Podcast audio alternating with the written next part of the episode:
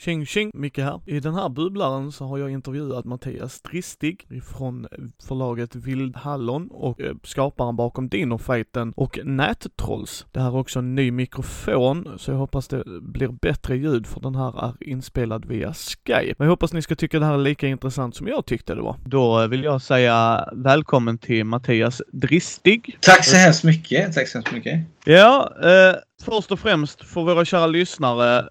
Du är ju en brädspelsskapare vill jag ändå säga. Mm, de säger det. Ja. eh, vilka spel har du gjort då? Eh, jag började att göra ett spel som hette eh, Dinofighten. Eller först och främst, jag, jag började göra ett spel när jag var eh, typ 10 bast eller någonting. Som hette Ramses hemlighet eller något. Och det var totalt ospelbart. Men det gjorde jag när jag var hos min mamma på helgerna. Liksom. Min mamma och pappa är skilda. Så då tog jag baksidan på ett monopolbräde tror jag och slaktade det. Och så gjorde jag ett spel om Ramses hemlighet. Men det var ju totalt ospelbart. Men det var, det var min första liksom, nu ska jag göra ett spel. Eh, sen har jag gjort lite så här små eh, grejer som aldrig har kommit någonstans med. Eh, liksom. Men det jag började, när det verkligen tog fart var när jag gjorde spelet Dino-fighten. Eh, och det började med att jag jobbade, jag var föreståndare för ett eftermiddagshem i Mölnlycke. Och så satt det två ungar och lekte med så här plastdinosaurier i soffan. Eh, och så här började bråka så här pang pang. och Slogs de mot varandra. Och så kommer jag och den stora pedagogen kommer in och säger oj oj oj det här måste vi styra upp på något sätt. Och det ger jag, jag är ju gammal rollspelare i botten så jag ger ju då de eh, två stycken eh, A4-papper så lägger jag det under dinosaurierna. Så skriver jag 40 och 40 på de här då. Så blir det som hitpoints. Eh, och så tar jag fram då fyra tärningar och så säger jag varsågod och börja bråka. Eh, och då fick man ju då fyra, fyra tärningar i skada då. Då blir det som ett mattespel då. Att man tog ju då liksom eh, ja, 40 minus 8. Vad är det? Ja, då får man skriva 32 då. Och till slut så, så dog ju en av dinosaurierna då. Eh, sen gick jag iväg och drack kaffe. och kom tillbaka. Eh, och då hade de tagit fram mer, fler eh, dinosaurier. Och hade skrivit 40 på dem också liksom. Så det var hela, hela jävla golvet där var ju fullt av dinosaurier med en sån här 40 då. Så, jag bara, men så där kan vi inte ha det. Utan den ena måste ju vara 30, den andra 20 och sen 10 då. Och så har man då 30 i anfall, eller 30 hälsopoäng, då får man ju då tre tärningar i anfall. Har man då 20 så får man två och sen 10 och sådär liksom. Så har man en. Då blir det lite strategi helt plötsligt. Vilken man skulle använda och sådär. Eh, och så började de bråka och så. Så gick jag iväg och gjorde senitlera eller något som man gör. Och så kom jag tillbaka. Så, så säger barnen så här, men, men vad, vad, händer egentligen om man besegrar en dinosaurie? Och jag bara, ja, jag vet inte. Vad, vad, tycker ni? Ja, man får dra ett kort. Jaha, vad ska det stå på kortet? Ja, man hittar läkande örter. Ja, men vad kul. Vad händer då? Ja, men då läker man upp lite så här. Jaha, vad kul. Vad händer mer? Vulkanutbrott. Ja, vad händer då? Alla dör. Jag bara, okej. Okay. Det här sabbar själva spelmekaniken fattar jag till och med jag. Eh, så, men så, så började vi leka fram de här reglerna då. Eh, och de här korten. Så, så det satt vi och höll på att spela med och någonstans så eh, kom väl en liten tanke så här shit det här borde jag kanske ge, ge ut då liksom. För det är ju ändå framtaget tillsammans med barn och sådär. Eh, och på den tiden som fanns ju inte detta. var, vad kan det ha varit? 2000? Ja, mitten av 2000, liksom, 2002 kanske någonstans. Någonstans där var det. Så det var ju ganska tidigt och då fanns inte det här eh, Game eh, Crafter och såna här grejer. Så, utan, eh, så jag satt med en prototyp och så började jag tänka att ja, jag kanske ska skicka det till Alga och såna grejer. Men det, efter lite koll så, här, så insåg jag att ja, men det är ingen idé att göra det för de tar inte in något sånt. Liksom. Så det här spelet det bara låg där. Jag hade med, jag bytte arbetsplats och spelade. Jag tog med mig det liksom, när jag festade hemma med kompisar och sådär. Då satt vi liksom och döpte de här olika dinosaurierna som man hade. Då, liksom. då var det liksom Kalle, Fnatte, Chatte mot eh, liksom, Luke Skywalker, Leia och så här. Liksom. Så, okej, okay, Luke hoppar på Fnatte där. Okej, okay, får åtta skada. Tyvärr, Fnatte du är död. Eh, liksom. Så satt vi och lekte där med det där. Eh, och sen då så hittade jag en... Eh, och återigen då så... Fan, jag borde ge ut det liksom. Så, så det var en lång process. Det var liksom eh, en tjej som började teckna till det liksom. Eh, och sen eh, så kom det då en... Fick jag nys om en sån här tävling som hette Brewhouse Award i Göteborg. Eh, som är för eh, innovativa eh, spel eller innovativa eh, saker. Liksom. Och då ansökte jag om att vara med i den utan att ha någon tanke på att vinna eller något. Men då kom jag till final med det här spelet eh, och då var jag tvungen att trycka upp det då. Eh, så, så, jag tryckte upp det då i 200x. Kom till final som sagt eh, och eh, en av jurymedlemmarna där, det var lite sån här Draknästet-känsla. Han var ju någon slags chef för NK så, i Göteborg eh, för marknadsföringsavdelningen eller något. Så jul, eller julen där 2000, vad var det? 2015 kanske det var. 2015 tror jag. Så stod jag alltså i NK och sålde det här upptryckta spelet. så, så, det var lite så här småroligt. Och det sålde ju slut. Eh, och sen så blev det ju då en expansion på det där som blev hastigt, hastigt eh, hopslängd. Eh, för att jag tänkte nu kommer julen snart och då får jag slänga ihop en expansion. Eh, och Eh, kritiken mot spelet var ju väldigt att det är ett barnspel, ganska enkelt och sådär liksom. Och det finns ju inte så mycket strategiskt djup i det i grundpacket. Men eh, det var ändå roligt för de ungarna som spelade. Och även jag efter några bira, ska jag säga. Men ja, så gjorde en expansion som löste lite av den problematiken som var då med... Eh, alltså jag ville ha mer strategiskt djup i det liksom. Eh, så det gjorde jag. Så Dino-fighten kommer nu i ett nytryck. Eh, det är ju slutsålt. Eh, de här 200 exen, de sålde ju slut på ett år eller något annat. Eh, men nu då så ska vi göra ett nytryck, jag och Jan Kustfält. Så det är det stora första spelet, indiespelet jag går ut. Och sen då så kom ju då Nättrolls som var en sån. Eh, när jag bråkade mycket på eh, Facebook och sådär så tänkte jag att jag måste göra något för att driva med de här människorna.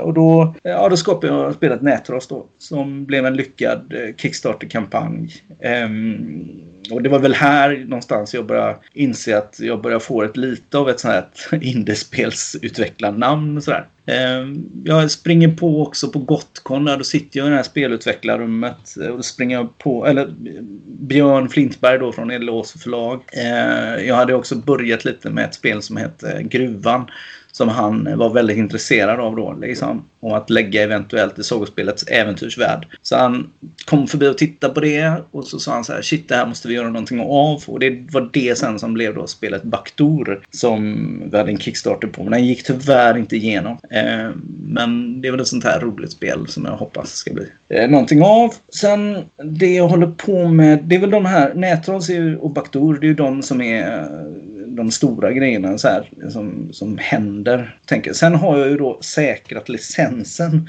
för att göra spel i The Zombiejägers universum. Uh, The Zombiejäger som är en film av um, uh, Jonas Wolcher. Som handlar om att det är en zombiekatastrof i Göteborg. Uh, den är totalt osebar. Förlåt Jonas. Den är totalt osebar. Men den har jävligt härlig punkattityd och hjärta. Eh, så jag älskar den. Så jag håller på att göra ett ehm, co-op-spel eh, om det. Och till det då så har jag då ehm, Anton Vitus eh, Westerlund som är ett smärre ungt stjärnskott, illustratör från Stockholm som illustrerar då, så det blir cartoonish. Och så har jag då Hilma som, eh, kommer, som har jobbat mycket med fattarörelsen och sådär som kommer göra det grafiska. Så det ser jag fram emot. Vad är det mer? Eh, vad är det mer som... Sen, sen har jag ju då liksom Världsregeringen har ju inte jag gjort utan det har ju säkrat eh, försäljningen vid då via Vildhallon. Eh, och sen då så har jag eh, samarbetar jag nu med att ge ut Klostermust som är ett spel som Fredrik Strömberg har gjort. när man är nunnor och munkar eh, som ska göra must. Eh, och sen har jag, när detta sänds gissar jag att den, det har blivit eh, offentligt. Då har jag också ett samarbete med eh, Björn Sonerud om att ge ut hans spel som heter Missbruk när man är, man är missbrukare. Så man ska missbruka så mycket som möjligt. Det, eh, men vi kommer göra en jättebra grej av det. Vi, vi kommer eventuellt samarbeta med IOGT NTO eller någonting och göra något bra material kring det. Så det, det, det låter hårdare än vad det är. Liksom. Eh, vad är det mer? Ja, sen gjorde jag hopping då till eh, Elos förlag som är ett lite play, plug and play-spel höll jag på att säga, men print and play. Eh, där man eh, ska fånga en av de här hoppingarna som förstör i den här eh, jobbiga världen. Eller i ett bibliotek. Sen har jag ett spel som jag håller på med också som heter Gillet. Eh, där man är ett tjuvagille som jag ska som ska illustreras av Staffan Melin är tänkt. Eh, det är väldigt eh, tidigt i den processen än så länge. Vad är det mer jag har? Ja, och sen har jag då artefakterna som är så här mitt Magnus Opum, eller vad heter det, som är gigantiskt. Men jag tror det får ligga lite och verka. så, alltså, så jag har lite, några spel på gång sådär. Eh, men det stora delen som är på gång nu det är ju The Zombiejäger. Eh, som, är, som är stort eh, då av mina egna. Eh, sådär. Var det svar på frågan? ja, det tycker jag. Eh, ja. Då kanske vi ska börja bryta ner lite. Så att, eh, vi har ju intervjuat Björn här i podden. Ja, just det. Mm. Uh, och, uh, han är väldigt bra vän till podden och vi gillar det han gör. Så jag tyckte det var jätteroligt. Du träffade ju min fru på uh, sci-fi-mässan i Malmö ju. Ah, ja, det gjorde jag. Okej. Okay. Ja, uh, så hon köpte ju Nätrolls och vi har ju ja, spelat det. Och det var, man får ju sitta och läsa korten, det måste jag säga, ja. för att förstå yes. humorn. Ja. Uh, för det vi sa, det var ju tematiken var ju starkare än kanske mekaniken för vår del. ja. uh, uh, nej men alltså vi är tunga Eurogamers, jag och min polare. Ja. Min fru gillade det jättemycket ska jag säga. Ja. Så att, men vi, vi förstod ju exakt vad du ville komma åt med och det var därför vi satt och skrattade hela tiden liksom. Man kan väl säga att det är ju lite det, den kritiken jag har fått i mitt spelskapande. Att, jag, jag brukar säga så här eh, de här eh, brädspelsnördarna då som man själv kanske inte riktigt tillhör. Men alltså de här som hänger mycket på konvent och sådär. De har ju åsikterna eh, när det gäller spel eh, och sådär. Eh, de är som jazzmusiker brukar jag säga om man gör en musikalisk eh, jämförelse. Medan då eh, de, de, som jag egentligen vill nå det är ju liksom eh, kreti och pleti eller eh, rättare sagt Ullaredsfolket. och de, sorry, det är de har pengarna. så, och, så jag vill ju då göra, och det är också så här, jag gör ju spel som jag själv eh, har tid att spela eller som jag vill spela. Och då, då ska det vara enkelt och snabbspelat. Eh, det får gärna vara mycket slump. Jag skiter fullständigt i det. det. Det är bara roligt för då kan man spela en gång till och sådär. Eh, så jag är ju jag är ju en sån väldigt så här lättviktare. Jag gillar ju lättviktiga spel när jag spelar. Inte de här 800 eh, regelhäftena liksom. Det, det pallar inte jag. Jag har inte tid med det liksom. Men, men jag förstår ju kritiken och jag har ju hört den förut liksom.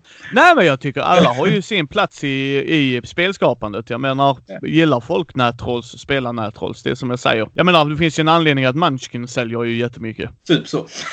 typ så. så. Liksom, så, att, så, så är det ju. Men hur ser processen ut? Alltså hur, hur börjar du när du skapar spel då? Brädspel? Mm. Man kan väl säga så här. Det, jag, jag är projektledare i botten. Jag är utbildad projektledare inom kulturområdet. Och jag tror att det har eh, varit väldigt positivt för mitt eh, spelskapande. Så jag är ju ganska planerande när jag gör min process. Eh, det, det, börjar oftast med en idé eller en, ett tema. Jag vill göra någonting om... Eh, alltså jag kan säga då nätras till exempel. Så den, eh, hur det gick till. Det, då hade jag ju bråkat på Facebook mycket. Eh, jag skickar ut, eh, plockar in information bland människor. Så här, vad kan hända på eh, Facebook när det gäller bråk? Det vill säga man plockar in tema-info liksom någonstans. Alltså okej okay, vi ska ha nättrolls. Vad kan hända då liksom? Skulle jag då gjort ett fantasyspel så skulle jag ju gjort någon slags research när det gäller hur, hur en borg är uppbyggd. Om man ska bygga en borg och sådär liksom. Så någonstans så sker någon slags research-del eh, väldigt tidigt. Sen börjar med en enkel mekanik Eh, koppla temat till mekaniken. Sådär. Eh, när det gällde nätroll så hade jag en första idén om att eh, man skulle bråka om olika ämnen. Och då skulle det vara då liksom politik, religion och så eh, är det arbete eller någonting som man absolut inte får prata om på fester för då blir det eh, bråk. Så jag tänkte jag, att men då ska jag börja med tre sådana trådar. Eh, men då slutade det med då liksom typ att eh, jag låg och tänkte på det här för att få till det. Jag fick inte riktigt till det, hur det skulle bra, vara ett bra flyt i det där. Och då hittade hittade, då kommer jag tänka på att när jag var föreståndare för eftermiddagshem då så var det en mamma som kom med ett spel på holländska tror jag. Som skänkte det till vårt fritidshem. Och det handlar om att bygga hamburgare. Eh, och då vann man då en hamburgare. Först då lägger man bort botten. Och sen då så lägger man över så lägger man ketchup, sallad och sådär. Liksom. Eh, och sen till slut så ska man lägga ett, ett lock på hamburgaren och så har man vunnit den. Och då tänkte jag, men den här mekaniken kan jag ju använda. Och det blev ju den här trådskapargrejen. Eh, sådär. Och sen då, eh, så då hade jag mekaniken. man kunde lägga en fluga på det så förstördes hamburgaren också. Det vill säga, hackerattack finns ju med eh, i spelet. Så det, det är flugan. Och sen då så snodde jag också mekaniken från Dino-fighten med snabbspelande kort och sådär. Så jag snodde av mig själv där liksom Liksom, för att få det. Eh, de här, man lägger ut de här trollface-korten helt enkelt. När, när jag väl hade gjort det så började man ju då med den här, det, det blir så här papperslappstadie. Så först någon så här research-stadie, sen blir det någon slags idéstadie, hur mekaniken ska funka. Sen blir det någon slags papperslappstadie. Eh, och då liksom testar jag olika kort, olika eh, mekaniker. Och då sitter jag själv och spelar. Alltså mot mig själv. Eh, testar bara om mekaniken funkar överhuvudtaget. När det väl är gjort så har jag någon någonting som kallas eh, Haggefasen. Hagge-fasen. Magnus eh, Hagge Haglund eh, är en barndomskamrat till mig och han jobbar väldigt mycket med Gotcon och sådär. Han har hand, tror jag, om, om butiksrummet. Det är väl det som... Men han har också varit kassör och lite gott och blandat i Gotcon. Och varit med i styrelsen, fattar, fattar jag. Sådär. Men då är jag Hagge-fasen. Då kommer jag till Hagge och så säger jag så här. Hej Hagge, nu har jag de här spelen spelidéerna och då visar jag upp mina papperslappsprototyper. Och så säger jag så här till honom. Är det något av de här som, i och med att du har spelat mer spel än vad jag har gjort och mer nördig än vad jag är. Eller jag är också nördig. Men är det något av det här som gör, är upphovsrättsbrott? eller, eller, eller inte funkar eller som du har sett förut eller liknande. Liksom. Och då i det läget då så kan Hagge säga så här liksom typ ja men ja, det där spelet det är ju, det är ju inte ens det, det är ju, det är ju inte ens eh, färdigt. Så det, det där får du ju gå hem och jobba på liksom. Eh, det här spelet har ett bra intressant tema. Det här spelet kan, eh, kan du tweaka lite. Men det här är ju också ganska stabilt. Eh, liksom. Så fokusera på det här. Då. När det gäller nättroll så var det så att då, då hade jag med mig då tror jag Gruvan och nätrolls Nättrolls och eh, något annat spel tror jag. Och då sa han ju då liksom att ja men Gruvan krävs ju lite mer arbete då. Liksom. Eh, men däremot Nättrolls där har du en stabil eh, grund. Liksom. Eh, och jag har inte sett det här temat och mekaniken. Den är inte så snodd. Liksom. så, eh, så, så, så, jobba med det. Så det är min, min haggefas. Efter haggefasen då så brukar jag mer bli mer fysisk. Alltså man, man snor bilder från nätet. Alltså man lånar ju då bilder från nätet. Så man kan göra då en prototyp någonstans. Eh, som är mer hård. Och då brukar jag gå till, numera så går jag alltid till Albin i Game-prototyper. Eh, där han gör kortlekar och sådär. Eh, så då sitter jag och gör, gör det grafiska liksom. Alltså slarvigt liksom. Eh, jag är ingen grafisk WizKid nämligen. Så, men ja, det funkar. Eh, och sen då så kör jag lite speltester på det. Och då börjar jag tweaka spelet. Ganska mycket baserat på vad andra människor säger. Eh, efter det så blir du kontakt med illustratör, det är avtal som skrivs. Eh, det är liksom lägga någon slags budget. Eh, man börjar tänka på Kickstarter-tänk, liksom, hur man ska nå ut. Och någonstans, där sker också speltester under hela perioden. Sådär. Reglerna kommer ganska sent för mig. Alltså att reglerna blir nedskrivna, utan det är väldigt mycket så här traderat, eller om man säger så här. Jag berättar hur reglerna funkar. Men någonstans där då så eh, så, så tweakar jag vidare med spelen, eh, spelet. Och någonstans här då finns det någonting som jag kallar det kreativa stoppet. Eh, återigen, brädspelare som har åsikter. Ås man har åsikter om allt. Så, så man testar olika åsikter som kommer upp. Men någonstans så har du som spelutvecklare så måste du vara sann mot dig själv och säga att här finns ett kreativt stopp. Efter detta kreativa stopp, stoppet så ändrar inte jag något mer. Om det inte är väldigt små ändringar. Men alltså det stora hela. Och det kan ju vara så här liksom, ah, jag tycker du borde gjort så här och så här och så här. Ja men fine, det kanske jag gör en expansion. Liksom. Men tack det är bra. Liksom. Men då har man varit med och speltestat en ganska lång period. Eh, där, liksom. Efter det så, så blir det väl någon slags regler. Och eh, då skriver man ju reglerna och sådär. Liksom. Så det kommer ju ganska, vilket är eh, alltså, folk kan tycka är liksom, men reglerna borde faktiskt kommit tidigare. Men jag tycker det är bra att ha det för då kan man hela tiden ändra reglerna och testa vad funkar när jag berättar och vad funkar inte när jag berättar. Eh, och varför ska jag sitta och liksom skriva ner saker och ting som jag ändå kommer ändra imorgon. Liksom. Eh, och när jag har, då, har, då har jag ett dokument. Det finns ju så här lätt enkla spesade regler så här, som är bara så här, ja, typ två meningar. Sådär. Men då börjar jag på riktigt göra reglerna. Och när jag känner att jag är klar med det, då skickar jag ut det lite för test till speltestare. Och efter det så går jag faktiskt till personer som har Asperger och frågar så här.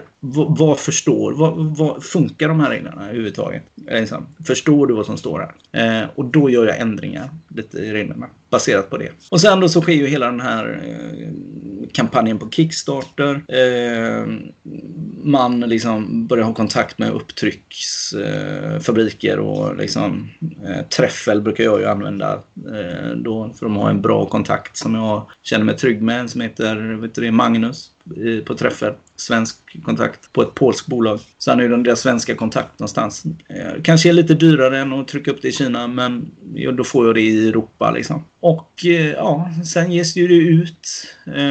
Jag har ju byggt upp en kedja då med webbshop. Jag har byggt upp också en viss eh, kedja ut till butik också via en grossist. Liksom, och sådär. Ja, typ så. Eh, kan ha missat något steg. Men i, det stora, i det stora hela. Men hur hittar du speltestare då? Eh, ja, det är ju en jättebra grej. Jag hade ju lite problem med det eh, tidigt. Men efter första Gotcon så tänkte jag så här, men varför? För då satt jag i spelutvecklarrummet. Och så tänkte jag så här, varför gör man inte detta dagligen? Eller, liksom, eller mellan då spel, mellan Gotcon. Och då liksom började jag, de som var där då, så började jag liksom, tog, tog kontakt med de andra spelutvecklarna där. Och så sa jag så här, men vänta nu, vi skapar ett sammanslutning för oss. Och det blev ju då det som kallas Spelutveckling Väst. Så jag skapade en, ett nätverk som heter Spelutveckling Väst och då har vi ju då offentliga träffar. Så då liksom, och det är tudelat, det är en hemlig grupp på Facebook. har vi. Där vi då liksom kan diskutera liksom typ spelutveckling eh, i Västra Götaland och Halland då som är vårt upptagningsområde. Eh, så diskuterar man så här, vart kan man trycka upp på vad är bra med detta? Jag har problem med den här mekaniken. Vad ska vi göra som nätverk framöver då? Sen har vi då också offentliga träffar där vi då bjuder in människor. Och då, det är någonting jag tar med mig från eh, mitt musikerliv. Jag har arrangerat spelningar och så innan. Så när band till exempel då samverkar om eh, publik, då når man ju då större publik. Eh, om du har ett band som kan dra 10 pers och jag har ett band som har 10 pers så tvingar vi dem att stå kvar när du spelar och när jag spelar. Så har vi 20 i publiken helt plötsligt. Så samma upplägg är det då lite med eh, spel, eh, de öppna speltesterna. Så då bjuder vi in folk. Eh, jag bjuder in mina eh, kompisar och sådär. Och så bjuder någon annan in sina kompisar. Och så testar vi varandras spel. Och innan där så har man ju då speltestare, eller spelutvecklare som faktiskt eh, testar varandras spel. Vilket blir en viss kvalitet eh, någonstans i det där. Liksom. Så när det gäller speltestare så tycker jag då, i Västra Götaland så har vi nog löst det nu. Vill jag nog säga. Eh, när det gäller speltestare. Ja, för det är ju en viktig del av det hela ju ändå någonstans äh. kan jag tänka mig. Ja, Men... Sen ska man säga så också så att det finns ju också någon så här blinda speltester eh, som man också gör då. Eh, sådär. Jag är ganska dålig på att göra dem faktiskt. För vet, man skickar iväg sitt spel till någon och så säger de så här, ja, vi ska testa det. Sådär. Min erfarenhet är det att de, man skickar iväg prototyper och sen så händer ingenting. Eh, så jag är hellre liksom att man gör blinda speltester som man själv arrangerar. Eh, sådär. Ja, ja. Sorry. Nej, ingen fara. Nej, nej, men det är ju intressant att höra det här som eh, konsument kan jag ju säga. Men hur, hur går det? Vi säger att du kommer fram med en prototyp Mm. Antingen på en av dina träffar eller då på Gothcon så att säga. Ja. Eh, så lägger du fram den då. Men hur, hur, väljer du att gå tillväga? Kommer du stå och berätta om spelet eller? Alltså är där, jag kan förstå som du sa där i början innan du har skrivit ner. Det, det, mm. det, liksom, det är jättesvårt här. Här har ni lådan. Hur gör vi? Ja, men liksom, men hur, hur gör du när du har skrivit reglerna? Utan ger du bara dem spelet, sitter bredvid och antecknar? Förstår du? Ja. Jag, jag sitter bredvid och antecknar men då försöker jag att inte lägga mig i så mycket. Men återigen där så så, brukar mina blindtester faktiskt gå via Hagge igen också då. Så jag har mina, vi har gemensamma barndomsvänner och sådär. Så, så Hagge får en låda och så får han testa det mot dem som bor i Kortedala. liksom, eh, där jag kommer ifrån och Hagge kommer ifrån. Eh, och så gör de lite speltester på det. Sen kan man ju säga så här, de är ju ganska de speltesterna är ju halvblinda. För de är ju fortfarande så här, ja ah, men det är dristig spel, det är kul. Liksom. Men jag, jag har ändå försökt att få dem att fatta att ni måste vara kritiska. Liksom. Um, så så när man, men där man är man på Gotcon och sådär och har reglerna skrivna, då lämnar man fram reglerna och så försöker man, då ser man dem läsa reglerna. Uh, men är det så att de har frågor så svarar man ju på dem då. Sen får man ju tänka vilket syfte har du med, med speltesten? Är speltesten att kolla reglerna? Men då kanske du ska skicka det till någon istället så får han läsa reglerna om det är förståeligt. Att sitta liksom på eh, Gotcon och läsa regler i en och en halv timme, det är inte så eh, hett eh, kan jag säga. Eh, det är inte riktigt roligt. Eh, så, så där vill jag hellre spida upp den processen. Eh, och hellre ha det vid andra tillfällen då när man till exempel då via eh, barndomskamrater och sådär. Liksom. Men jag tror inte längre på att skicka ut till folk. Det, jag, jag, jag tror inte riktigt på det. Jag, jag, tror på att skicka det till eh, blinda speltester till folk, till, till en utvald skara människor i så fall. Liksom. Så man känner att är det så att uh, de här personerna inte levererar, då ringer jag upp dem och säger vad fan levererar du inte för? liksom. ja, ja, ja. Och då säger jag så här, Åh, förlåt, förlåt, förlåt, förlåt. Jämfört med någon som inte, man inte känner då. Så här, då liksom, det, det, ja. För det är ändå tid det handlar om liksom. Och det är, det är en uppgift som ska göras. Folk gör det gratis. Jag menar, liksom, är, man får vara tacksam för att de gör det liksom. Ja men precis. Men så då har du speltestat spelet. Hur väljer du produktionsvärde, förstår du? Det är mycket bland ja. diskussioner liksom ta mm. WizKids, uh, ja. Avalon Hill och de, eh, alltså de ja, som gör monopol. De är ju värdelösa på komponenter. De borde ju skämmas ju. Absolut, uh, absolut. Uh, hur, hur går du tillväga där då? För att är det Alltså komponenter är ju, det, det, är ingen som vill hålla i ett dåligt utfört spel. Nej. Eh, liksom. men, nej. Men, men jag förstår som spelskapare, det kostar ju. Jag menar om du tar Fantasy Flight, de får ju ner kostnaderna. För de trycker ja. inte 200 spel. nej, nej precis. Man kan ju säga så här liksom, det, jag vill ändå säga liksom, det är skillnad på, på spel och spel. Och det är skillnad på producent och producent. Alltså som du säger, så här, Fantasy Flight, alltså de, de är ju ett gigantiskt företag. De har ju anställda. Eh, de, plong, eh, de slänger ut sina spel. De, kan trycka, de har råd att trycka upp typ 20 000 spel och då får man ner eh, kostnaderna. Med 20 000 spel så kan du absolut liksom bara pumpa in plast i de eh, spelen. Plastgubbar som är designade och grejer. Och så kan man vinna då de här eh, brädspelsnördarna som tycker bara wow. De här riktigt så här jazzmusikerna. Liksom. Ja, du fattar. Eh, för en liten aktör så är inte det, eh, det är inte aktuellt. Liksom. Då får man jobba med andra värden. Med, med Dinofighten till exempel så, så rent produktionsmässigt så produktionsvärdet i det var ju fruktansvärt lågt. Alltså, jag tror kartongen var ju så här tryckt pizzakartong. Alltså i, eh, alltså i, i papp öppet. Eh, så här, och, och, det var ju digitaltryckt. Gjorde Grycksbo kartong eh, jättebra. Och då fick jag ju ner priserna liksom, eh, på det där. För de levererade i 200 pack som man kunde, då kunde eh, bara trycka rakt på. Liksom. Och det handlar om det att hitta standardlösningar. Det, det, är, liksom, det är A och O liksom, när man är en viss nivå. Liksom. Det är standardlösningar på allting. Och sen då så får man ju tänka själv då liksom, vad, vart, vart drar jag gränsen i, i, i, liksom, i, i transaktionsvärdet. Alltså är det okej okay att jag slänger iväg eh, den här tjockleken på korten eller ska jag gå upp ett snäpp? Och vad vinner jag på det? Liksom? Eller framförallt, vad förlorar jag på det? liksom. För det, det är kostnader. Liksom. Eh, och sen får man då ha någon slags beräkning på hur mycket är folk faktiskt bevärd, eh, begär, eh, beredda att betala i butik. Så man måste hela tiden ha en sån eh, tanke också då liksom. Alltså Dinofighten tycker jag är ett eh, ypperligt exempel. Då inser jag ju liksom typ att man kör produktionsvärdet på detta. Alltså markörerna det är liksom i det. Det är ju så, här, det är så sjukt plottrigt spel. Eh, för jag hittar ingen annan bra lösning på att eh, få bort den plottrigheten. Liksom, när man ska räkna poäng. Så då hade jag såna här utstansade. Vet du, jag vet inte om du spelat nya bondespelet way back. Uh, grödorna där. Eh, alltså den tjockleken på på, på vet du, markörer. Det är tunt va?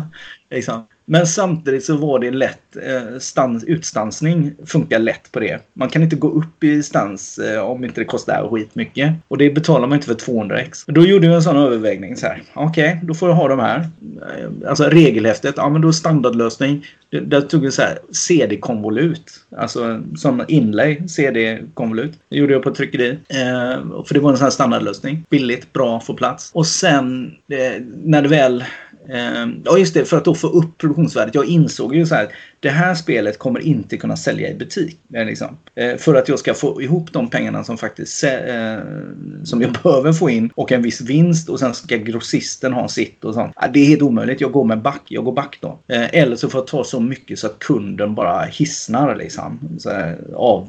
Den skulle väl ligga på liksom, jag skulle, alla skulle fått betalt, då skulle det väl ligga på liksom 350-400 kanske i butik. Men då får inte jag in några pengar överhuvudtaget på det. Och det innebär också då att när man väl öppnar lådan så känner man så här, vad är det jag har betalat 400 kronor för? Liksom, och det var lite det som hände med Dinofighten. Men då gjorde jag så här att då, gjorde jag ju, då ökade jag ju det värdet genom att numrera eh, antalet. Liksom. Så liksom, Dinofighten finns ju då första upplagan i 200x och det, det är liksom mellan 1 till 200. Eh, jag tror att jag skrev fel så det finns ett dubbeltnummer också. Men eh, ja, man var ganska mos i huvudet när man satt och skrev det efter ett tag. Men, men det är 200x. Eh, jag och min flickvän har ju nummer ett och två tror jag. så, men i övrigt så är det liksom numrerade. Liksom. Och på så sätt så kan man ju då höja produktionsvärdet. Men för att ens trycka upp ett spel i någon slags kommersiell mening. Då måste du ligga på minst 500x. Kanske till och med 1000. Och när jag säger då kommersiell så, så kan man ju säga då liksom att säljer du ett, ett spel på mässor och så, vilket jag har gjort med Nätras väldigt mycket. Det trycks upp i 500x. Det är ju en kommersiell framgång. Jag har ju gått plus med nättrolls. Alltså. Eh, men det innebär ju att jag står och säljer. Så jag har ju inte räknat med den tiden jag står och säljer eh, på mässor och så. Men jag skulle ju inte känna samma sak om jag lägger det ut i butik. Eh, nu har ju Eloso tryckt upp en andra upplaga och det är ju andra, eh, alltså de har ju mer i upplaga så att säga. Och de har ju redan ett mycket bättre utvecklat eh, butikssystem, eller ut till butik, än vad jag har. Eh, sådär. Eh, jag har ett lite mindre, jag har grossist och sådär, men det är ett lite mindre eh, historia det där. Liksom. Eh, så ja, så ska man 200 x då kan du glömma att få tillbaka och det är ingen som tar i det ens som tryckeri. Då får du lösa det via speciallösningar. Eh, 500x, absolut. Då kan till exempel Träffel eller liknande eh, Kartamunde eller något eh, ta tag i det. Jag tror till och med att Kartamunde kanske har 750 som gräns. Kommer man upp då i 1000 då, då kan du faktiskt börja komma ut i butik med det. Eh, 2000 då kan du faktiskt börja tjäna lite pengar på det om det säljs i butik. Men det är små, det är små summor vi pratar om. Liksom. Det är det. Ja, hur, hur tänker du på illustration och så, för det är ju också en dold, eller inte dold kostnad, men det är många som inte tänker på det. De har spelet Nej. i handen. Jaha, varför betalar jag då 300 kronor för det här? Så tittar man på korten. Ja, det är därför du betalar 300 kronor för det här. precis. precis. Ja. Uh, det är folk, alltså ärligt talat, korkade när det gäller det där. Ja, förlåt. Ja, nej, eh, nej. Hur man tänker kring det. Ja, hur, hur, hur tänkte du där? Du, Nätrolls har ju en speciell look ju, som jag tycker passar i spelet ju. Det passar ju. Ja. Uh, och samtidigt så är det ju bra gjort. Alltså, alltså, förstår du vad jag menar? Produktionsvärdet tycker jag fortfarande är där. Men hur, hur går den processen till för dig? För jag tänker, man, man, du, som du sa innan, man ritar ner det på papper och sådär ja. Sen kontaktar man illustratören. Yes, men hur, jag antar att du bestämmer ju. Du, du, ja. du, du gör ju ett ja beställningsjobb. Mm. Absolut. Och det, det, där ser ju lite eh, annorlunda, det ser lite olika ut. Eh, jag är ju kulturarbetare eh, och kreatör själv. Jag är för att kulturarbetare ska få betalt för eh, det de eh, lägger ner, eh, det de gör. Men det sagt får man ju säga så här, liksom, det kanske inte är så att man får betalt i första upplagan ordentligt, men man kanske får det på andra. Jag brukar göra då dealar med mina illustratörer. Så för första liksom så hittar, när det gäller Nätras så var det tänkt att Max Gustafsson, illustratörerna, gör lite så politisk eh, satirkonst och sådär. Eh, serietecknings-ish. Eh, för jag kände honom vid ett annat projekt som jag eh, höll på med liksom. Eh, och då kom jag upp till, då, till serieateljén då i Göteborg och, och träffade Max och sa och visade då nätras. Och han bara tyvärr Mattias, jag jobbar på SVT, jag har en massa andra grejer så jag hinner inte. Men då ska du kolla på Jans grejer här nu. Och Jan satt ju inte där då, så eh, han var inte på plats. Så, och då såg jag ju Jans bilder som var väldigt så här Python-ish, eh, den här serietidningen. Eh, och det är så här stora näsor, snor, spyor. Alltså, den där. Och jag kände så här, men det, det, det, är klart att jag ska ha detta. Sen sker ju en förhandling eh, mellan mig och Jan. Eh, som han... sorry Jan, jag förstår att eh, han, han, gjorde det väldigt billigt. Eh, men då la vi också in vissa saker i kontraktet. Eh, vad händer framöver, så att säga. Eh, men eh, han gjorde det väldigt billigt. Eh, för han gillade också visionen. Eh, liksom, och att det skulle då bli ett spel. Liksom. Och jag var ju ärlig liksom. Hallå, det, det är den här, så här ser ekonomin ut. Liksom. Ja, vad kan du ge? Kan du ge mig så här mycket? Frågar John. Äh, äh, ner. Ja, så här då? Äh, äh, ner. Så här då? Äh, äh, ner. Och där då så landade vi i något så här skambud. Eh, så. Men då så la jag ju till då i våra kontrakt. Vad händer när upplagan är slutsåld? Eh, och vad händer i framtiden? Och sådär.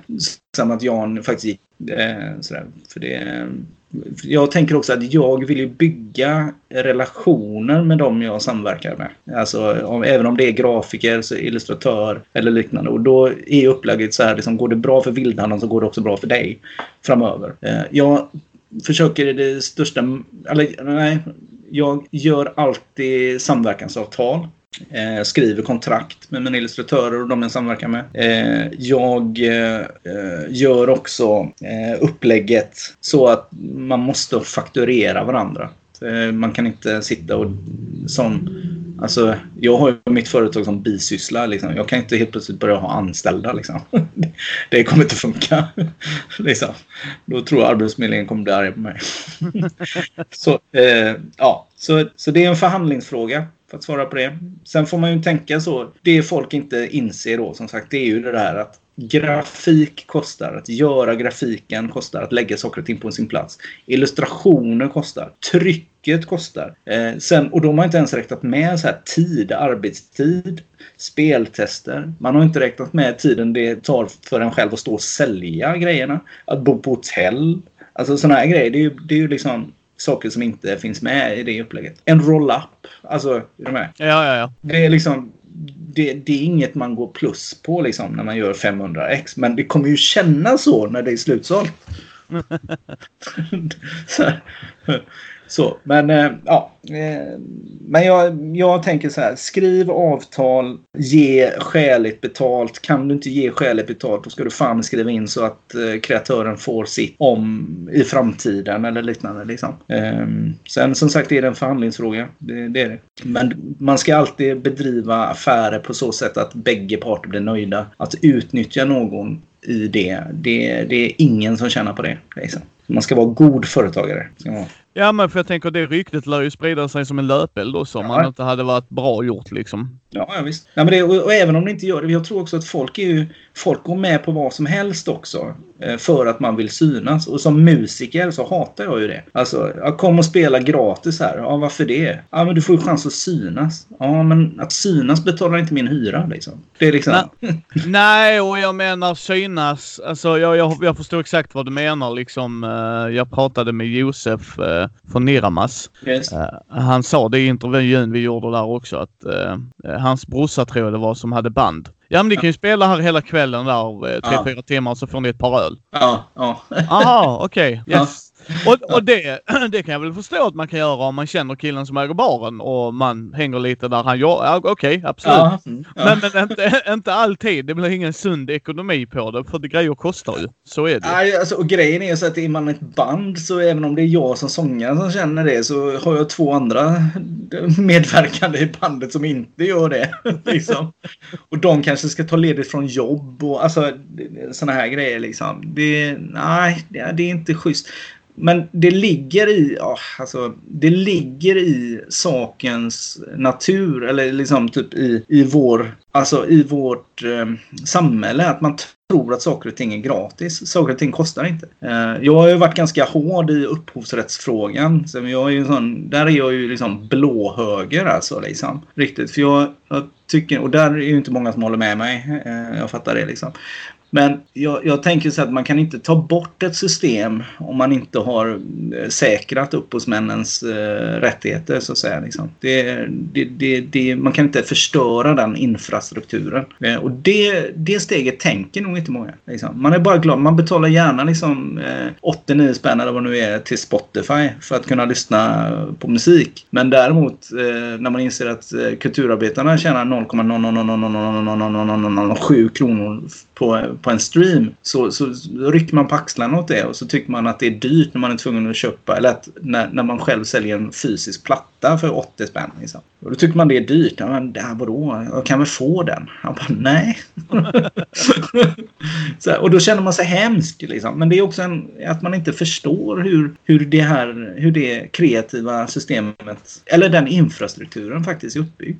Ja, och det är lite grejen med vår podd också förutom att jag och Andy äh, sitter och pratar om grejer vi tycker att ja, bra samtalsgrejer är ju att jag sa från början att jag vill intervjua folk som håller på med hobbyn. Ja. För jag själv är jätteintresserad och jätteglad att du vill göra det här för att redan har du berättat grejer som jag tycker är fascinerande.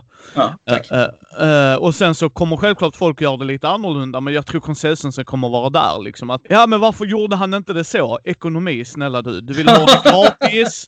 Ja, Uh, och samtidigt ska han bara göra den här grejen och sen så händer det inget. Och då, då kan jag bli lite så här att det handlar oftast om okunskap bara. Ja, det tror jag. Mycket. Liksom, liksom det slentrianmässiga tänket att man, ja ja men vadå, det har man inte tänkt på. Och det är därför jag vill intervjua er spelskapare och förlag. Yes. Uh, ta, ta där när hjärnorna inte dök upp på Gothcon. Ja. Uh, då frågade jag ju Björn där liksom, ja, hur, hur, känns det? Och då säger han... Det är katastrof det, liksom. Men precis, han ja. säger att det är, en, det är en ekonomisk smäll liksom. Att ja. folk inte... Det var dåligt att de inte kom, till exempel. Nu, nu hade de inte fått den kritiken, men jag kan lova dig, där satt någon jävel på kammaren där bara, ja, ja jättedåligt. Man bara, ja fast jag tror inte Björn väljer att ta en förlust. Det är inte Nej. så han bara, ja nu ska vi prova en ny grej grabbar, vi ska gå minus för en skull. Uh, och, och, och, det är det jag tycker är jätteintressant att få höra. Varje sida, alltså förläggaren, distributören, butikerna också. Ja, alltså få en helhetsbild så att folk kanske får upp ögonen och bara Jaha, det är därför min lokala spelbutik tar 100 kronor mer. Ja. ja?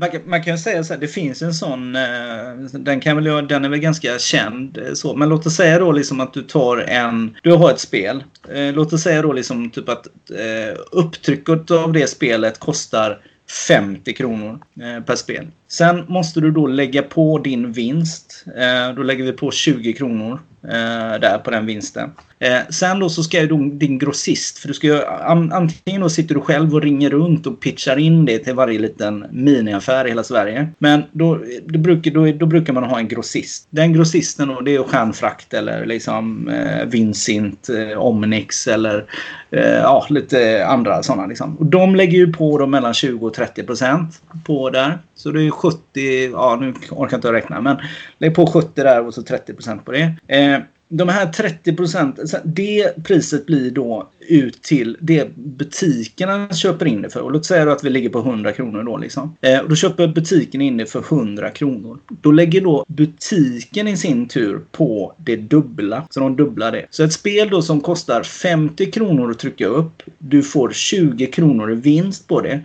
kostar sen 200 kronor till kund. Och sen då så i detta så har vi inte räknat med frakter och, och, och sådär liksom. Eh, jag har inte räknat med momsen heller för, för enkelhetens skull liksom. Eh, för det skiljer ju så. Det du köper som kund, då är det 25% moms också där som är också. Jag har ju också moms men det, det betalar ju inte staten eller får tillbaka. Som, som företagare så räknar man inte moms på det sättet liksom. Eh, utan det är ju, det är ju, det är ju ett nollsummespel som går runt. Så, och så finns det folk som säger att man köper momsfritt och sådär som företagare. Alltså, åh, folk fattar verkligen inte liksom. Nej, man förstår inte. Men du får ju dra av momsen. Ja, nej. det får jag inte. nej, nej, får jag inte. Men så, så, så det är ju det då liksom. Ett spel som kostar 50 spänn i upptryck, jag har fått 20 spänn, kan kosta 200 kronor i butik. Liksom. Och då kan man förstå liksom att när man ser då liksom det man vill ta in på Kickstarter till exempel. Då kan man ju se så ja ah, men de tjänar ju så mycket pengar på Kickstarter. Så man gör inte det. Utan man lägger ju också till och med oftare priset lägre så att man själv går in med en risk i det för att kampanjen ska gå igenom. Eh, går inte kampanjen igenom så har du slösat all den tiden. Alltså när, när Backdoor, Backdoor inte gick igenom så var det jättetråkigt. För då, då har vi ju lagt ner energi och kraft i det att eh, få folk att stötta det. Liksom. Då får man ju börja om. Liksom.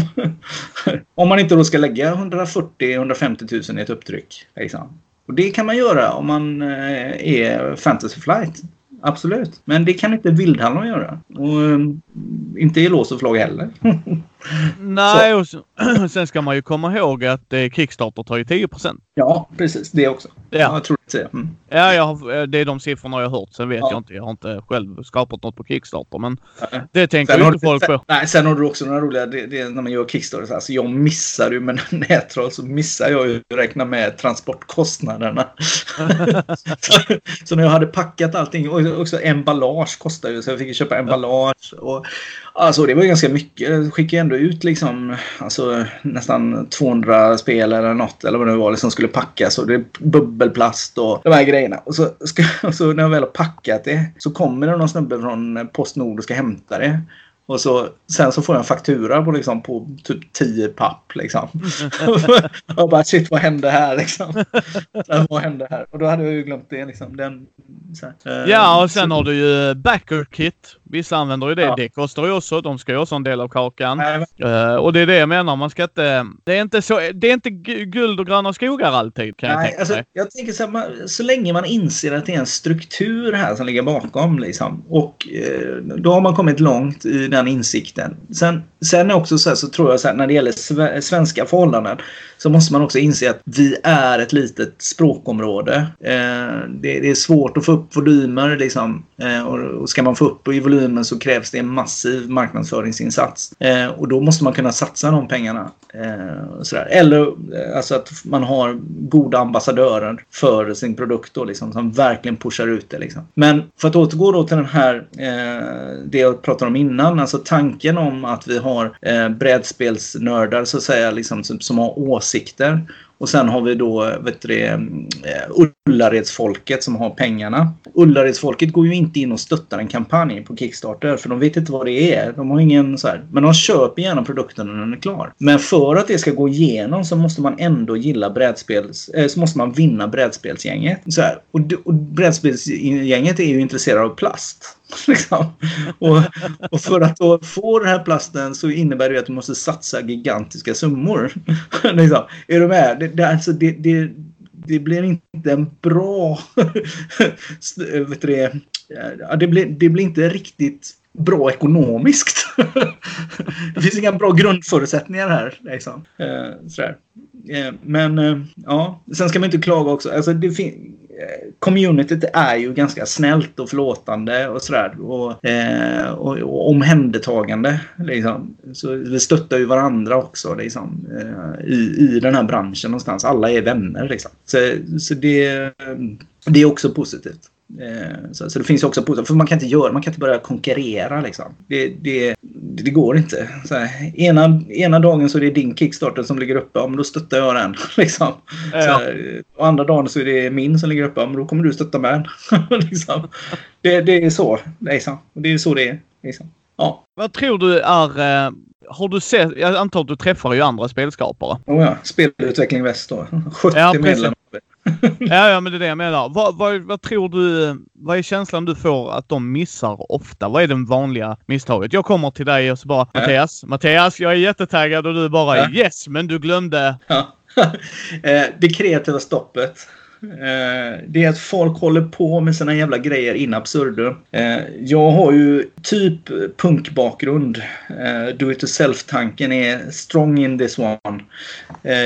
Och i det så, så, så innebär det liksom att man gör, man sitter inte och väntar på att saker och ting ska göra. Man håller inte på och, och testar allting in absurdum för då får man fan aldrig någonting gjort. Eh, liksom. Utan någonstans så ska det ut. Liksom. Och, och då, då förutsätter det att det finns ett kreativt stopp. Att du säger till dig själv att tack det är bra, nu är det här spelet så bra så jag kan släppa det. Och så har alla de här människorna då eh, som, som, fastnar i detta, de har någon slags inre röst som säger liksom typ nej, men det är inte bra nog. Jag ska bara ändra det här och det här. Fuck you, det är bra! Släpp det!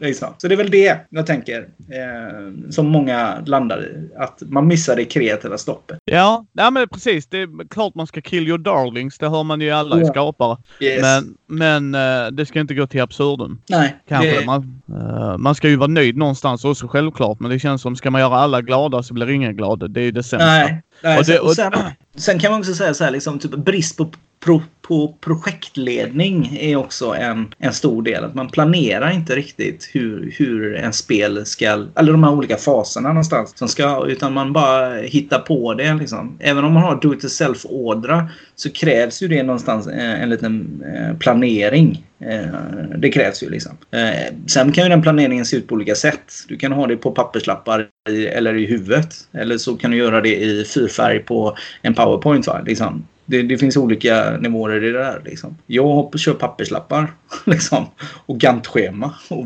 work breakdown structure eh, med en sån do-it-yourself-ådra. liksom. Så, eh, men eh, ja, nej, men det, det, det missar man också liksom, eh, ibland. Uh, jag tänkte säga, hur, hur viktigt tycker du själv komponenterna är? Alltså när du gör spelet. Är det där du lägger krutet känner du själv eller vilken del av brädspelet känner du här vill jag lägga mest krut på? Det, det är ju, jag tror att temat är A och O för mig. Alltså, det, och, och, att jag ska kunna stå för produkten. Eh, och det har jag hittills känt att jag har kunnat göra liksom, med de grejer jag har gjort. Att, eh, och i det så ligger det ju liksom illustratörer eh, och sådär. När det gäller komponenter så finns det olika nivåer. Då måste man ju vara medveten om att det finns olika nivåer. Och då, då har jag ju insett att jag jag har inte råd att köpa plast. Liksom. Det kommer inte funka. Liksom. Det, det, är, det, det är inte ekonomiskt hållbart. Liksom. Och det är inte ekologiskt hållbart heller, vill jag nog säga. Men det funkar inte om man har en, som jag då, ger ut på en liten marknad som i Sverige. Liksom. Då kan inte jag hålla på med det. Liksom. Eh, och i den nivån jag ligger i. Jag, liksom, jag, är, jag är up and coming i det där. Liksom. Eh, alltså nästa spel hela tiden ska ju ha en större ut, utgivning än förra, tycker jag. Alltså jag har ju någon, sån, sån, någon sån tanke. Men eh, mm, ja, eh, komponenterna ska inte vara sådär så att du som brädspelsnörd känner att vad är det här? Det där tänker inte jag ta i med tång. Men samtidigt så ska det vara billigt eh, nog så att du går med på det. Men sen ska också folket från Ullared tycka att det är okej. Okay. Så, så, så är mina tankar om det. Hejsan. Men hur viktig är förpackningen överlag tycker du Mattias? Den är jätteviktig. Alltså förpackningen är ju det utseende, det är det som säljer. Eh, sen är ju jag som person en sån försäljartyp. Eh, har folk sagt till mig. Så, så jag säljer ju mina produkter bäst. Eh, gör jag liksom. För det är någonting jag brinner för. Liksom. Eh, och jag kan snabbt pitcha nätrolls. Till exempel. Då. Jag märker att jag har problem. Jag har lite mer problem att pitcha till exempel världsregeringen som inte är någonting jag har gjort. Eh, men jag kan ju ändå pitcha det liksom. Men förpackningen är A och O. För det är ju det första man tittar på liksom. Eh, är förpackningen kass då, då, då kommer bara att folk titta på det och säga men det där är ingenting för mig. Och då skapar man ju då en, då, då jobbar man uppförsbacke liksom. Så eh, förpackningen är jätteviktig. Liksom. Eller illustrationerna framförallt, tror jag. Eh, eh, sådär. Men hur, hur ser dina tankar runt regelböcker? Jag menar, när jag läser en regelbok så, nu är jag ju då, eh, som du säger, brädspelsnörden. Ja. Men jag, jag kan bli riktigt förbannad om jag inte hittar en förklaring i reglerna. Ja. Ja, det alltså, men, men det gäller ju alla brädspel. Alltså det är mer ja. att det är okej okay att temat kommer igenom, lyser upp i, ja. i regelboken. Det tycker jag inga problem. Men jag menar om du tittar han Vlado Chvatal tror jag det är, eller han mm. som har gjort uh, Through the Ages. det är ju okay. fortfarande en av de sämsta regelböckerna jag har läst. det, det, det är ett tungt Eurogame. Alltså det är ett jättetungt Eurogame.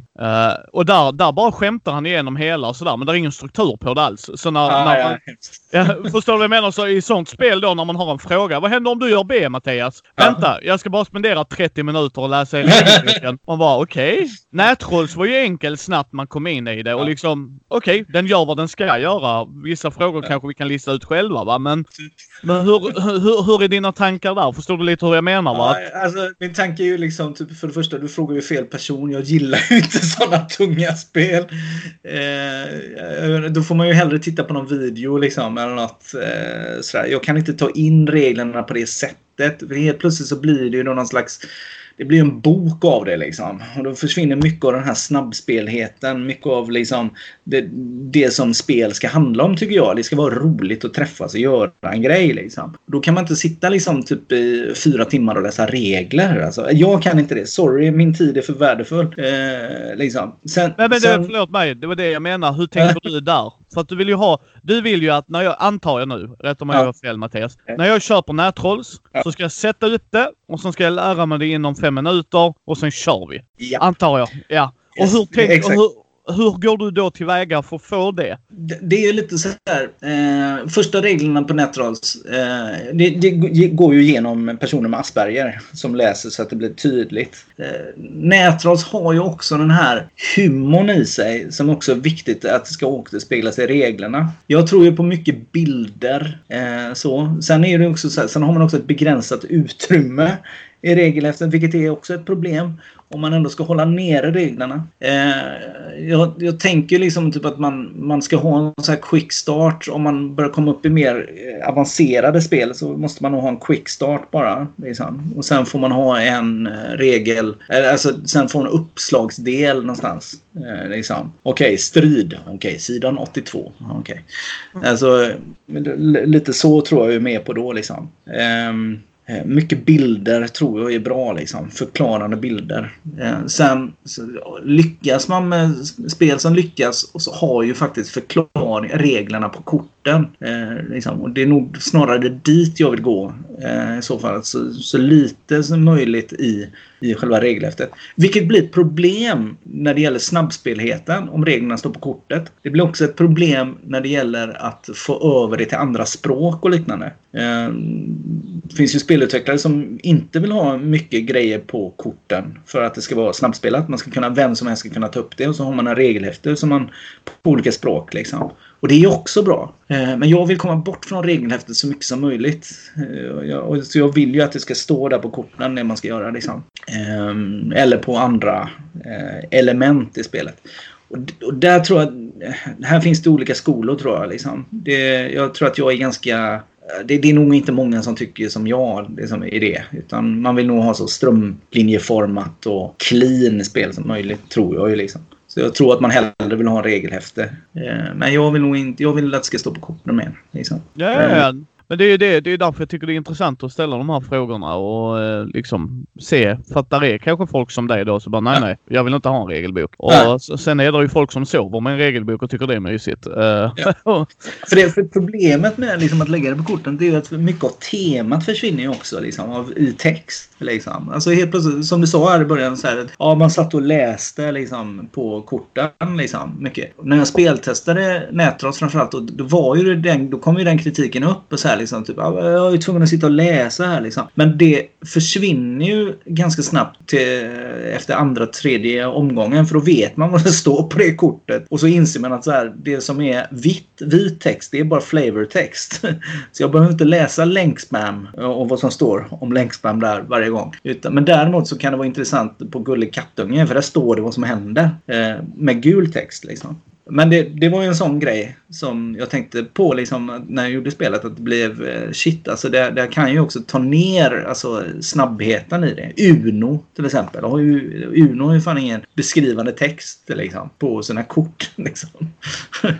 Ja. Nej, och sen ska, man, sen ska man ju komma ihåg det också att väljer man ha det på korten, ja. då eh, försvinner det ju utrymme på korten. Ja, absolut. Det är ju också ett stort problem liksom. Ja, ja men om du tittar Magic, om vi ska ta det stora Ja. spelet. Just det, just det. Eh, där har de ju regler och så absolut. Sen så har, har de ju lärt sig att vi kan ha förkortningar. Ja. Alltså, eh, vi förklarar inte vad haste... Ja men Ja. precis, ja. Vi förklarar inte vad haste är på varje kort. Nej. Liksom, Precis. utan det kan vi ha i en liten pamflet och sen så lär folk sig det. Så det håller jag med dig om. Men hur ser det ut med Kickstarter i, i, i vår hobby? Så är det ju tudelat där. Många stör ju sig på att se eller come on som de, eh, jag förstår inte varför de valde det namnet, men Simon då, Cool Mini or Not, de kör ju eh, på Kickstarter. Eh, och sen har du ju liksom eh, vissa mindre som du då när du körde nätroll så där. För mig, för min del har jag bara sagt att jag skiter i vilket så länge jag tror på produkten. Sen Ja. om det är Fantasy Flight skulle använda det, ja men köp inte grejerna då. Liksom. Så. Nej. Men, men hur, hur ser du på Kickstarter liksom? Jag, jag har ju skrivit någon sån här debattartikel om det där. som publicerades i Arbetet. Eh, Johannes Klenell, han ville att jag skulle skriva eh, det. Liksom. Jag bråkade på Facebook med någon som hade skrivit något annat. Så sa han, men skriv en artikel om det. Så jag gjorde det. Eh, återigen för att återgå till den här strukturen som finns inom kultur, kulturen så, så har man ju då för Alltså, vi pysslar ju med någonting som är en alltså, spelkultur. För det första är en spelkultur inte en, en av de här kultur formerna som, ge, som ger stöd. Utan det är ju dans, teater och liksom litteratur och sådär. Spelkultur finns inte. Det kan eventuellt gå in under design eller liknande. Då. Eh, problemet med det också är också det här att för att få stöd så, så är det också det här med kreativa näringar. Alltså att man, man har ett företag, man har inte liksom eh, man, man har ingen förening eller liknande. Så där, nu har det börjat luckras upp lite när man ska få stöd och sådär. Men det också, har också varit ett problem. Eh, det som också händer är att för att få pengar då från regionala håll eller kommunala håll då, då måste man också ha en utbildning i det man gör. Alltså, många av vi spelskapare, vi håller vadå, vi har, det finns ju spelut, eh, spelutbildningar såklart, eller att göra spel och sådär, det finns ju. Men i andra vet du, kulturformer så är ju det ett krav. Du ska ha en master i vet du, scenkonst. Du ska ha en utbildning på scenkonstskolan för att få del av de projektstöd som gäller. Liksom. Eh, så, så det är ett problem. Eh, problemet, så, så då finns det inga pengar att hämta in där. Då återstår då att se själva spelskapandet som något kommersiellt. Bara kommersiellt. Och för att lyckas med någonting kommersiellt på en kommersiell marknad så måste du ha marginaler. Du måste också ha ett startkapital och liknande. Så då försvinner ju så, sådana personer som jag som är uppväxt i förorten och liksom eh, i dagsläget går på a-kassa. Liksom, eh, och inte har rika föräldrar. Då, då försvinner ju vi liksom. Eh, och då liksom, man kan ju säga liksom, ta ett lån och liknande. Liksom. Absolut, det kan man ju göra då. Liksom. För tror man på produkten så tror man på produkten. Eh, absolut. Men då står det där med 20 000 spel i ditt garage som du inte säljer sen. Eh, och då återstår ju då någonstans en annan... Eh, att, att hitta vägen från eh, alltså, så nära kunden som möjligt. Alltså kunden själv går in och stöttar det. Liksom. Eh, och där är ju då Kickstarter outstanding. Liksom. Det, det är det. Och just, eh, för, för det är liksom att crowdfunda någonting tillsammans. Det är, eh, det är en förutsättning, anser jag, liksom, för små spelkreatörer eller små kulturaktörer idag. Alltså, jag tar till exempel en skiva. Ska du spela in en skiva i en bra studio med den, det ljudet som folk förväntar sig. Jag menar, då kostar det pengar. Liksom. Sen kostar det också pengar att ta ledigt från jobb. Liksom, om du ska göra det på en dagtid.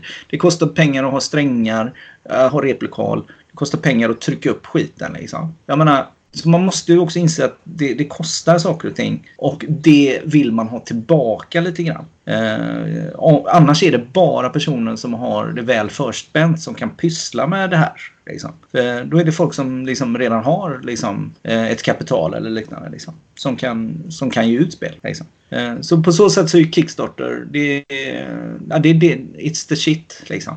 Är det. Ja, nej, som sagt jag tycker det är bra att det finns. Sen att där är stora företag som använder det. Men återigen, vi är inte, vi är inte en mångmiljonsbransch. Vi är inte EA Games liksom. Nej. Alltså, Det, det, man, det man ska säga också det är ju det här att när man... Eh, det, det, man har sagt är ju då liksom att Kickstarter dödar också butiksförsäljningen en aning. Det tar ju bort lite den här, eh, den här mellandelen också. Grossisterna och flyger ju eh, ganska friskt i det. Liksom. Grossister då som tar ut 20-30% Som också fyller en funktion i den struktur som finns. Liksom. Och det tycker jag är ett problem. Allting säljs via Kickstarter på det sättet. Eh, men då får man ju tänka så liksom Alltså som jag tänker sådana här, de här Ullaredsfolken, de kommer ändå inte gå in och stötta så, för, i en Kickstarter. Så, så de kommer ändå komma sen. Liksom. Utmaningen är ju liksom att du som brädspelsnörd faktiskt ska lyfta din blick från eh, ditt eh, Eurogame och din, ditt plastobsession.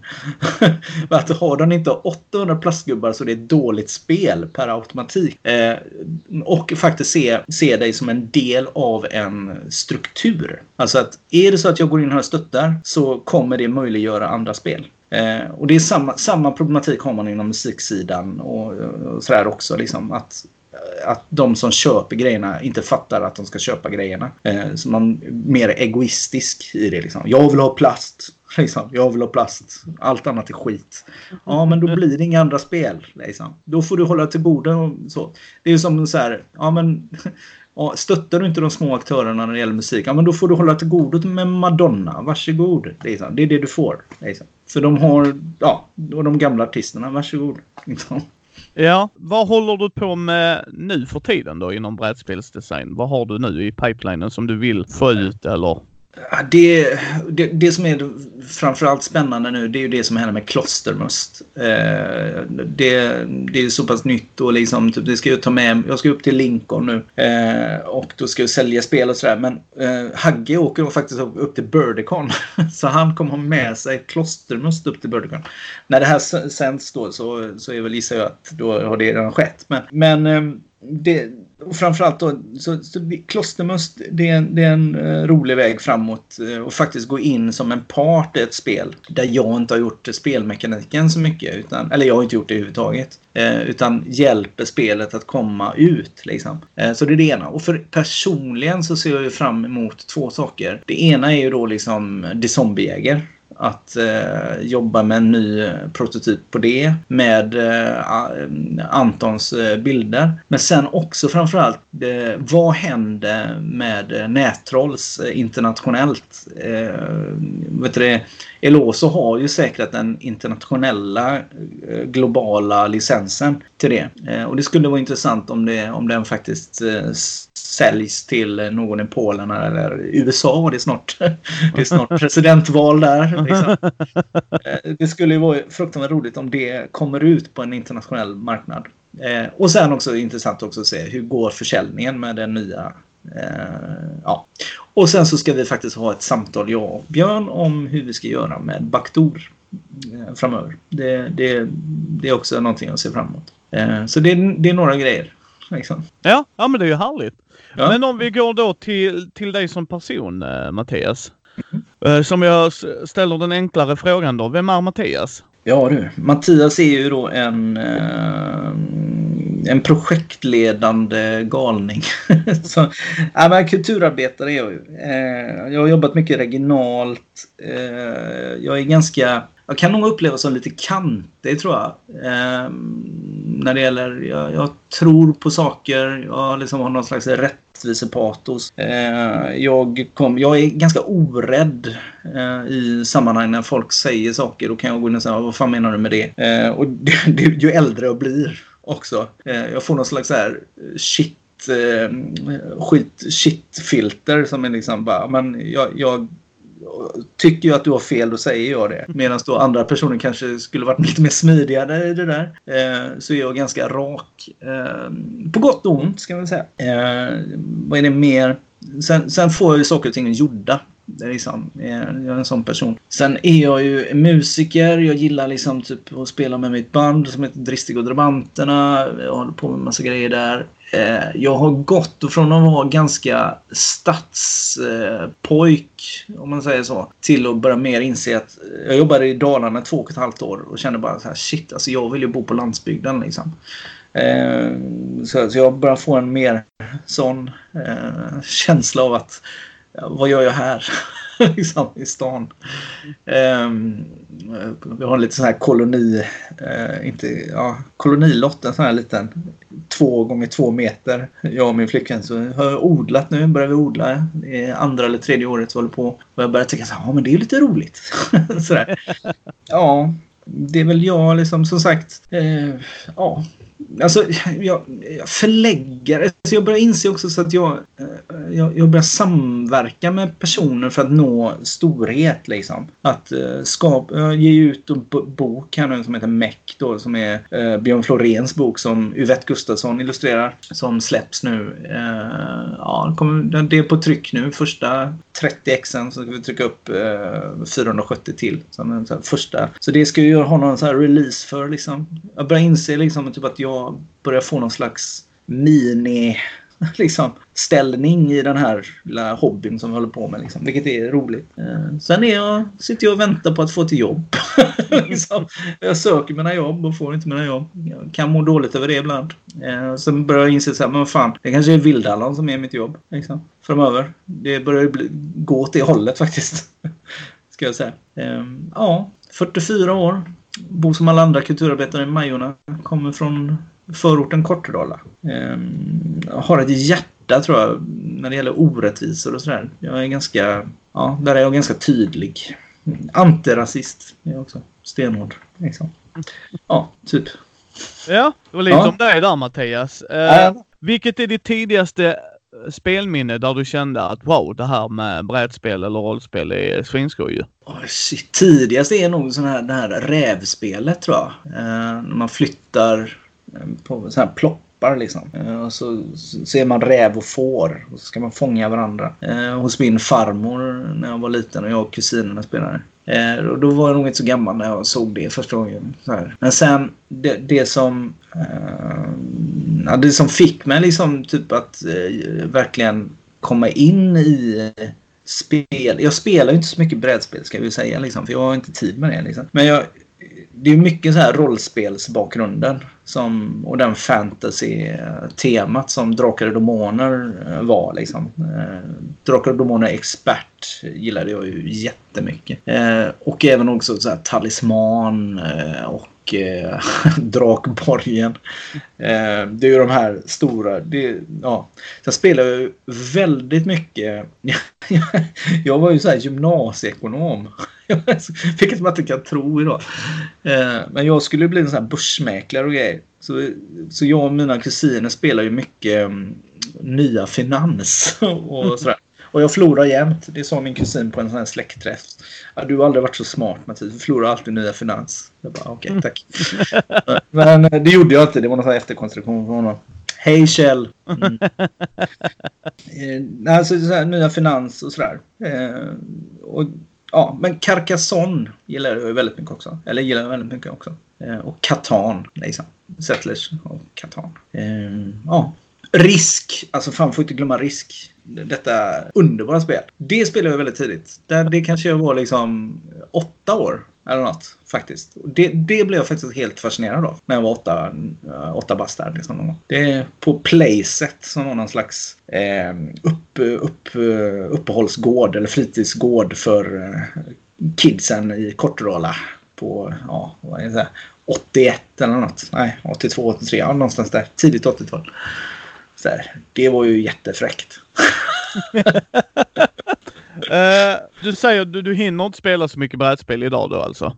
Uh, men om du skulle hinna, vad hade du velat plocka fram då? Jag, jag väntar ju nu på Crusader Kings. Uh, den, den, väntar jag på. Uh, jag backade ju det på uh, Kickstarter, brädspelet.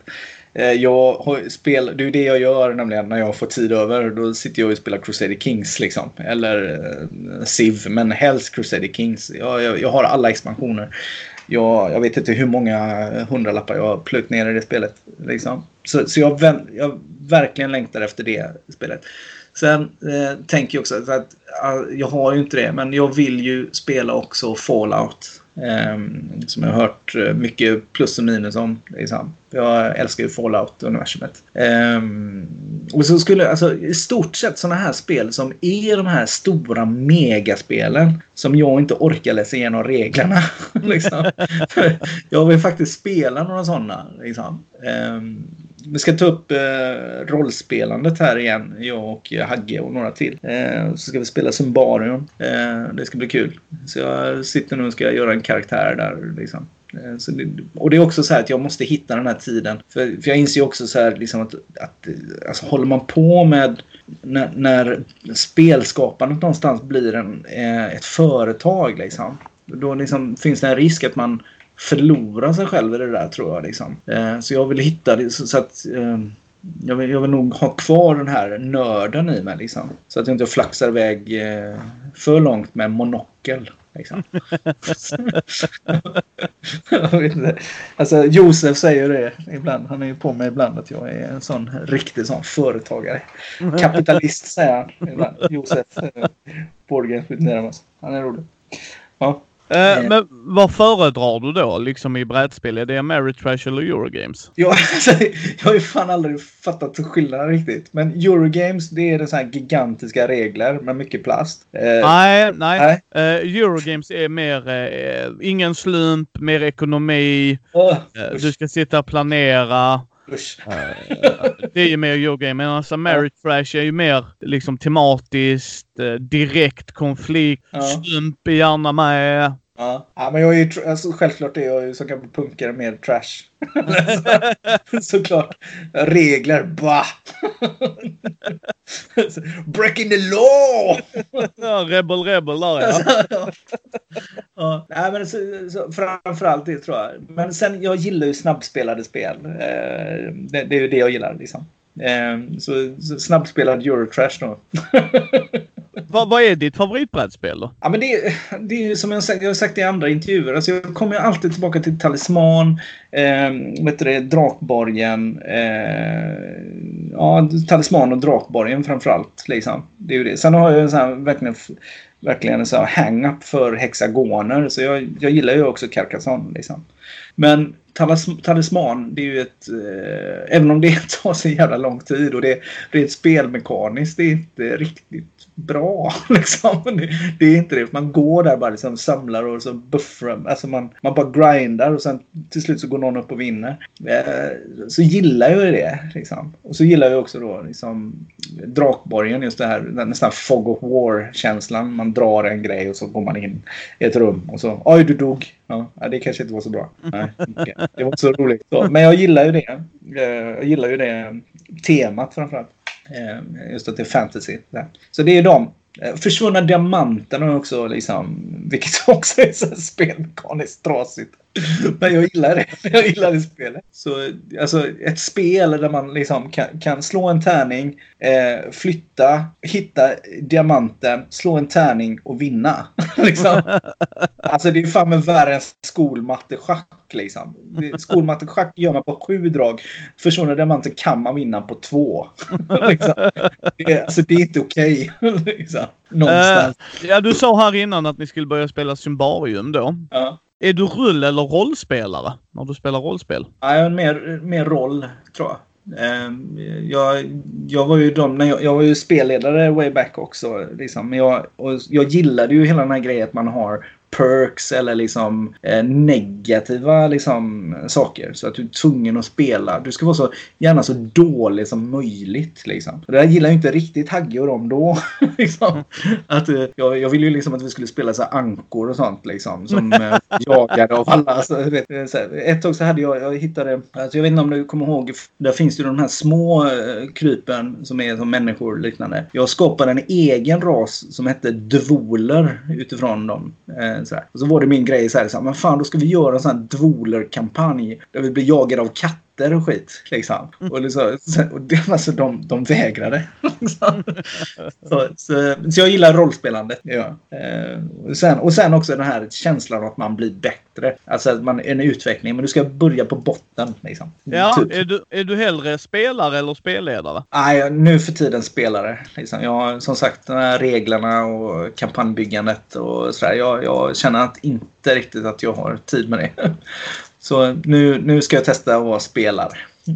Ja. Eh, vilket är ditt favoritrollspel då? Ja, det är ju Drakar och Demoner Expert. Liksom. Och MUTANT, eh, första. Eh, så här, det är de två. Men eh, Expert står faktiskt högre än MUTANT hos mig. Liksom. Flintlås MUTANT.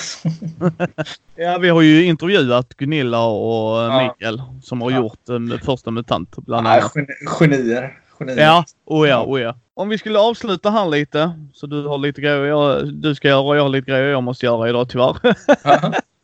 Tre tips till folk som vill göra brädspel. Alltså som du känner, de här, tänk på de här grejerna. Mm, mm, mm, mm. Eh, Alltså, ta din idé och agera.